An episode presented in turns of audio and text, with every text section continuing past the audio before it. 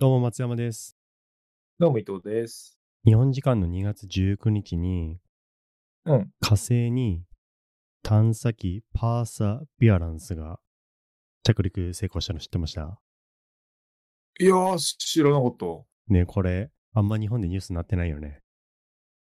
多分ね。そう僕も知らなくてでたまたまノートっていうこのプラットフォーム読んでたらはいはいはい。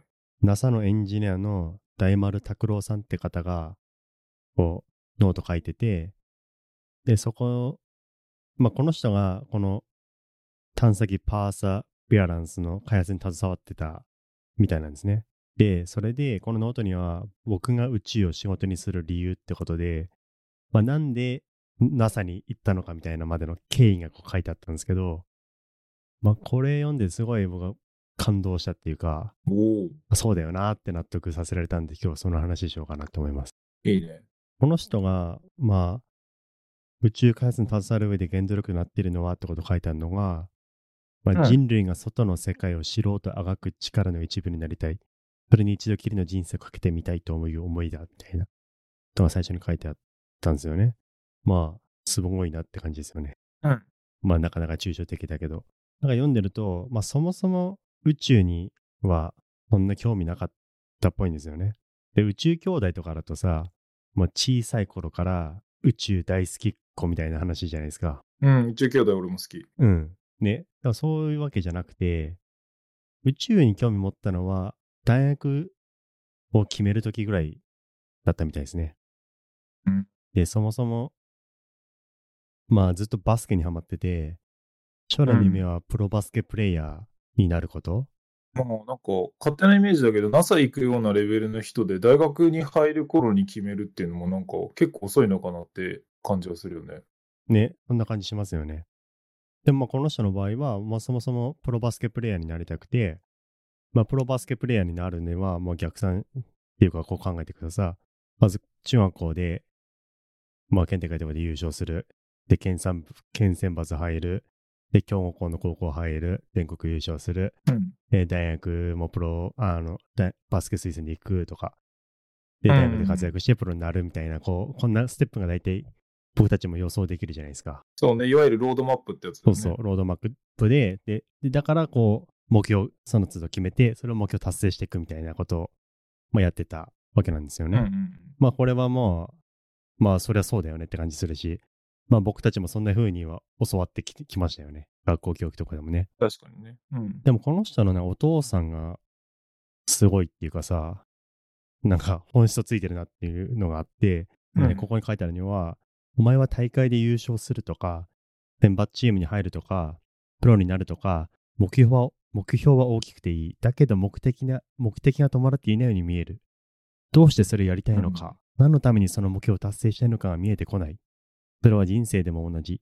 自分の人生の目的は何なのかよく考えた方がいいっていう、まあ、中学生にこんなこと言うんですよね。なるほどね。まあそれは、そんなこと言われてもって、まあ中学生に思うし、そんなこといいから成果出せばいいんでしょみたいなふうにも、まあこの人も思ってたみたいだった。まあ目的がまあなかったわけですよね。まあいわゆる。まあでも実際この人も、まあ途中でやっぱ夢破れてしまって、まあプロへの道を諦めるみたいな感じになってしまう。うんうん。うん。で、やっぱ大学を決めるみたいな時で、えっ、と、まあそもそも作るのにも興味あったから、まあ、工学部系とかで調べてたら、東北大学で宇宙工学みたいなのが障害部見つけて、で、それ調べてたら、あ、なんかすごいいいなって思って出会って、だからそろそろ調べてたら、探査機を作るみたいなね、宇宙でやると、人類の物理的知的な境界を広げている。その探査機を作る仕事、こんなにやりがいがある仕事は他にあるだろうかみたいなふうに思って、うんうんもう止まってた時間がまた動き出した。ということ書いてあって、もう僕これ読んでね、やっぱ目的と目標ってやっぱ全然違うんだなっていうのが思いましたね。まあ、そうね。確かにね。で、今はもう、まあ最初にも言ったように、まあ、人類が外の世界を知ろうとあがく力の一部になりたいっていう、まあそれに一度きりに人生をかけてみたいっていう思いで、宇宙開発に携わってるっていう。うんうんうんうん。で、目的がやっぱしっかりしてるから、今動いてるんだなっていう感じがしますね。なんかね、僕たちってさ、目標をクリアするのって結構得意っていうか、できたりするじゃないですか。例えばさ、体重1キロ今月減らすとか、そういう目標はさ、結構クリアできたりしやすいですけど、だから何のためにそれやるのかみたいなとこって結構考えなかったりするじゃないですか。まあ、そうだね。多分、うん、そうそう。確かにその、なんていうのかな。目的、まあ目標？特にその、大きな目標を立てて、それをこう細分化して一個ずつ、あのー達成していく。で、その結果大きな目標を達成するっていうプロセス自体は、まあ、それはそれで悪いことじゃないし、あのーうまくできてるもんだと思うんだけど、まあ多分あれなんだよね。その目標を立てるにあたって、その立てる目標が何のためにその目標を立てんのっていうところにちゃんと意識を向けとかないと、ふとした時に確かにその道に迷っちゃうっていうことはあるのかもなっていうのはなんかすごいわかる気がする。うん、そうですよね。で、目標を立てるとさ、まあいいんですけど、でその達成したらまた新たな目標になっちゃうじゃないですか。そうだね。で売上売上前月比こんだけアップしますとか。で、それ達成したら、また新たな目標みたいな。で、永遠にその、そのサイクルから抜け出せない気もしますよね。まあそうね。でそもそもその目標は何のためにやるのかまで本当はセットで考えなきゃいけないですよね。うん。そうなると、その目標の設定が、本当はそうじゃないかもしれないっていうのになりますよね。その目標じゃないかもしれないっていう。ああ。まあ確かにね。いや、もうまあなんとなく、あのー俺もほら、あの学校でさ、あの、学生に教えてたりとかっていう経験も結構昔あるからさ、それで思うのが、やっぱり小学校、中学校、高校ぐらいまではさ、とりあえずその、テストの点数上げろ、クラスの順位を上げろ、学年の順位を上げろ、ね、全国の順位を上げろっていうことにわりかし終始して、そこにフォーカスしていくんだよね。だからテストの点数上げるためには、重点分野、大事なところをしっかり覚えて、先生が大事だって言ったことをしっかりメモしてとかっていう、そのテストで点数、いい点数取るためにはどうしたらいいかっていうところに、まあ、終始するんだよね。うん。まあ、それがずっとうまくいくとさ、まあ、成績が上がってさ、で、受験するときには選択肢が増えるんだよね。いい偏差値の高い大学に、まあ、進むことができると。うん。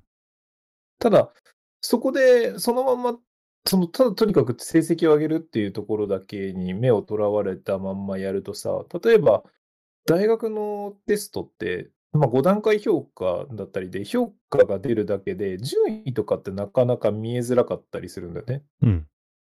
だから俺も、その卒業生なんかでさ、大学の授業って、その、点数、テストの点数、評価は出るんだけど、自分が今何番にいるのか全然わかんないから、なんか勉強のモチベーションが湧かないとかっていう風な学生とかも結構いて、ああ、なるほどなって、ちょっと納得した記憶があるんだよね。うん。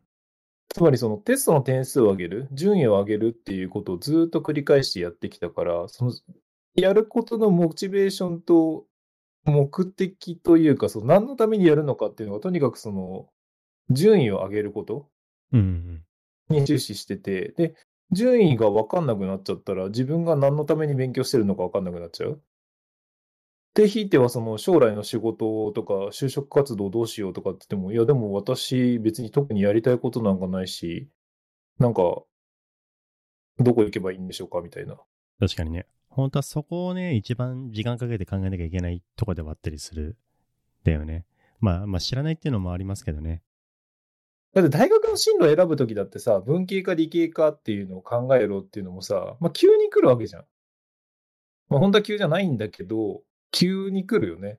俺も本人、あの、俺も自分の時は急に来たなって感じだったもん。確かにね。まあいきなり言われてもわかんねえよみたいな。そうそう、わかんないよね。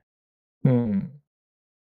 だから普段から、その、なんていうのかな、自分が何をしたいのか、どうしていきたいのかっていうことをちゃんと考えておかないと、多分そう、目標が立てられないし、その自分の立ててる目標がよくわかんなくなっちゃうっていうか、何のために立ててる目標なのかっていうことがはっきりしないまま、なんとなく進んでいくと、行った先でね、なんかここまでとりあえず進んできたものの、なんかこれ全然やりたいことじゃなかったわみたいなね。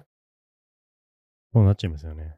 そういうことありそうだよね。そう、でもね、その点数上げるとかさ、あの偏差値上げるとかって分かりやすいですもんね。目の前のさ。いや、わかりやすい。本当にわかりやすくてね、やりやすいのよ。だって、正しい努力をすれば、まあ、確実に授業のあのテストの点数も上がるし、順位も上がるからさ、ある程度まで間違いなく。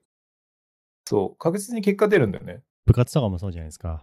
わかりやすくさ、県大会行くとかさ、優勝するとか、全国そうね的とかも分かりやすい目標を立ててさ、それに向けて頑張るのがいいことだみたいな風に、結構学校だとなりがちじゃないですか。まあ、そうそう。まあ、それはもうもちろんその集団がそれを目標としてやってるから、当然その構成員もそれに向かって進むのが、まあ正しいあるべき姿っていうことでね。うん。で、今の仕事とかもさ、その延長な気もするんですよね。まあそうね、あ売り上げ上げるって、上げとかさ、あなんか月月次の目標を立ててとかさ、今年の目標とか立ててそれをクリアするためにこうやってこうやってみたいなね、分解してやっていくみたいなのだけど、じゃあそもそもこれ何のためにやってんの？みたいなのってさ、結構そこを考えるの大変だし、よくわかんねえなってまま動いてる人が結構多いと思うんですよね。うん。そしてそれを考えさせないしね、あんまりね。そんなん考える暇あったらとりあえず結果出せみたいなね、そうそう。数字作れっていう風になっちゃいそうだけど、それただただもう作業の奴隷みたいになってる気がするしね。ああ決して終わりがないからね。100万売り上げたら次200万売り上げろっつって、200万売り上げたら400万、800万ってなって、いつか限界来るからね。それはね、わかりやすいんだけどね。でもね、それは本質的にどうなんだっていうのに、ね、これを僕、この、ね、この人のブログを読んでね、すごいね、思う、考えさせられたっていうのはありますね。確かにね。自分の人生の目的は何なのかなんてさ、確かにあんま考えないよね。いや、うん、考えない。考えてすぐ答え出るもんじゃないから、なかなかみんな考えるのやめちゃうっていうか、うん。で、それがしかも正しいかどうかなんて誰も教えてくんないからさ。そうそうね。正しいとか正しくないじゃないしね。なんかね。そうそうそうそうそう。売上とかさ、成績上げるっていうのは本当にわかりやすくて、あの、目的値が決まってるからさ、それに向けてこのやり方が正しい、このやり方は効率が悪いみたいなのある程度その蓄積があるけど、うんうんうん。そういうのないもんね。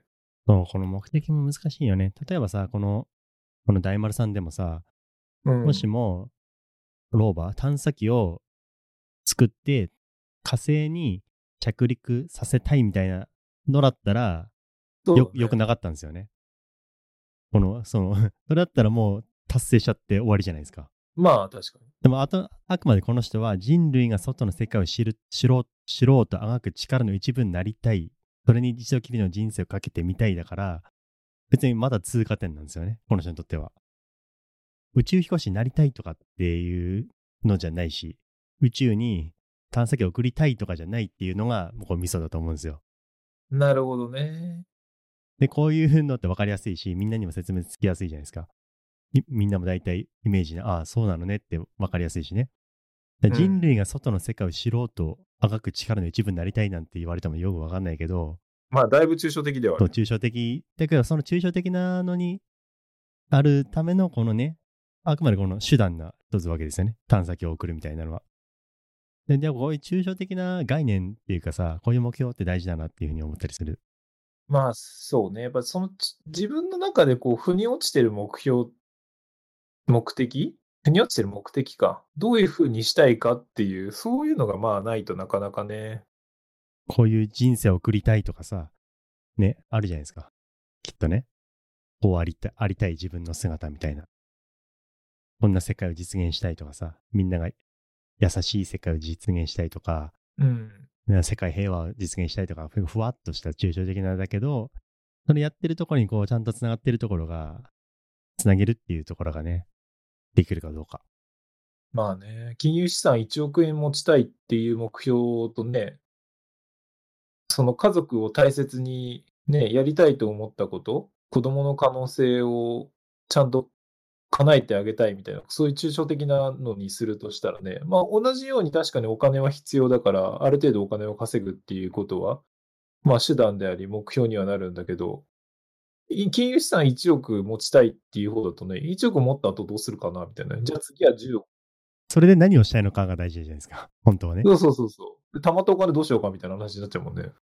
で、そのままさ、死んじゃったらさ、1億何も残んないからさ、いやー、それは悲しいわ。そう、そんななり、そのお金どう使いたいかですよね、本当は。う目的を手段にするみたいな感じかな。確かにね。まあ、東大入ること目標にして、東大入ったはいいけど、何していいか分かんなくてニートになるとかね。もう、損失もいいとこだよね。本当にもったいない。うん、結構でもありがちな気がするんですよね。うん。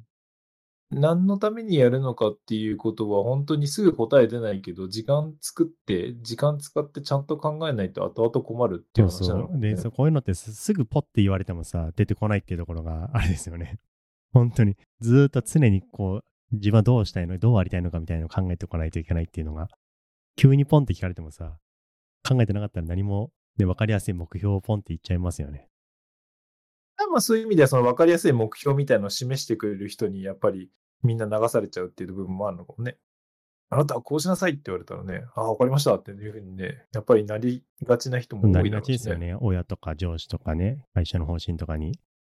本当はでも自分がどうありたいのかとかさ、何が目的にしたいのかとかが、本当は大事。だから、そこに向き合わないとなっていうふうに、本当は思いましたねまあ、。そういう考える訓練とか考えさせたりとかってあんまりしてこないからな。だからやっぱりそうんそう。ね、と考えないと僕たちもそう。今のさ、学校の話とかもそうそうじゃないですか。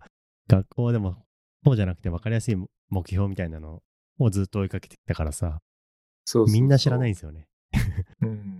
そう。僕は何のために生きたらいいでしょうかって聞かれても、いや、そんなこといいから、とりあえず君は成績があまり良くないんだから成績上げましょうとか言われちゃうからね。その成績を上げることは別にその人の人生の目標には関係なかったとしてもね、とりあえず上げろっていうのが仕事だからさ。そう。そして先生もさ、その、この成績を上げるのが目的とかなっちゃってるから、そうね。それが目標だからね。その人の自身がどう、何のために上げたいのか、上げてあげたいのかっていうのを考えてなかったりする可能性も高いです確かよ。そうみんなそうなってるっていう構造ですよね。に。いやー、何のためにっていうのは考えれば考えるほどドツボなんだ、だドツボだからもう余計なこと考えるなっていう風になりがちだけど、まあ考えないとね。そうそう。いけないのかな考えたいとなと考えていきたいなっていうふうに思いました。はい。そんな感じですかね。そうですね。ありがとうございます。はい、ありがとうございます。ありがとうございました。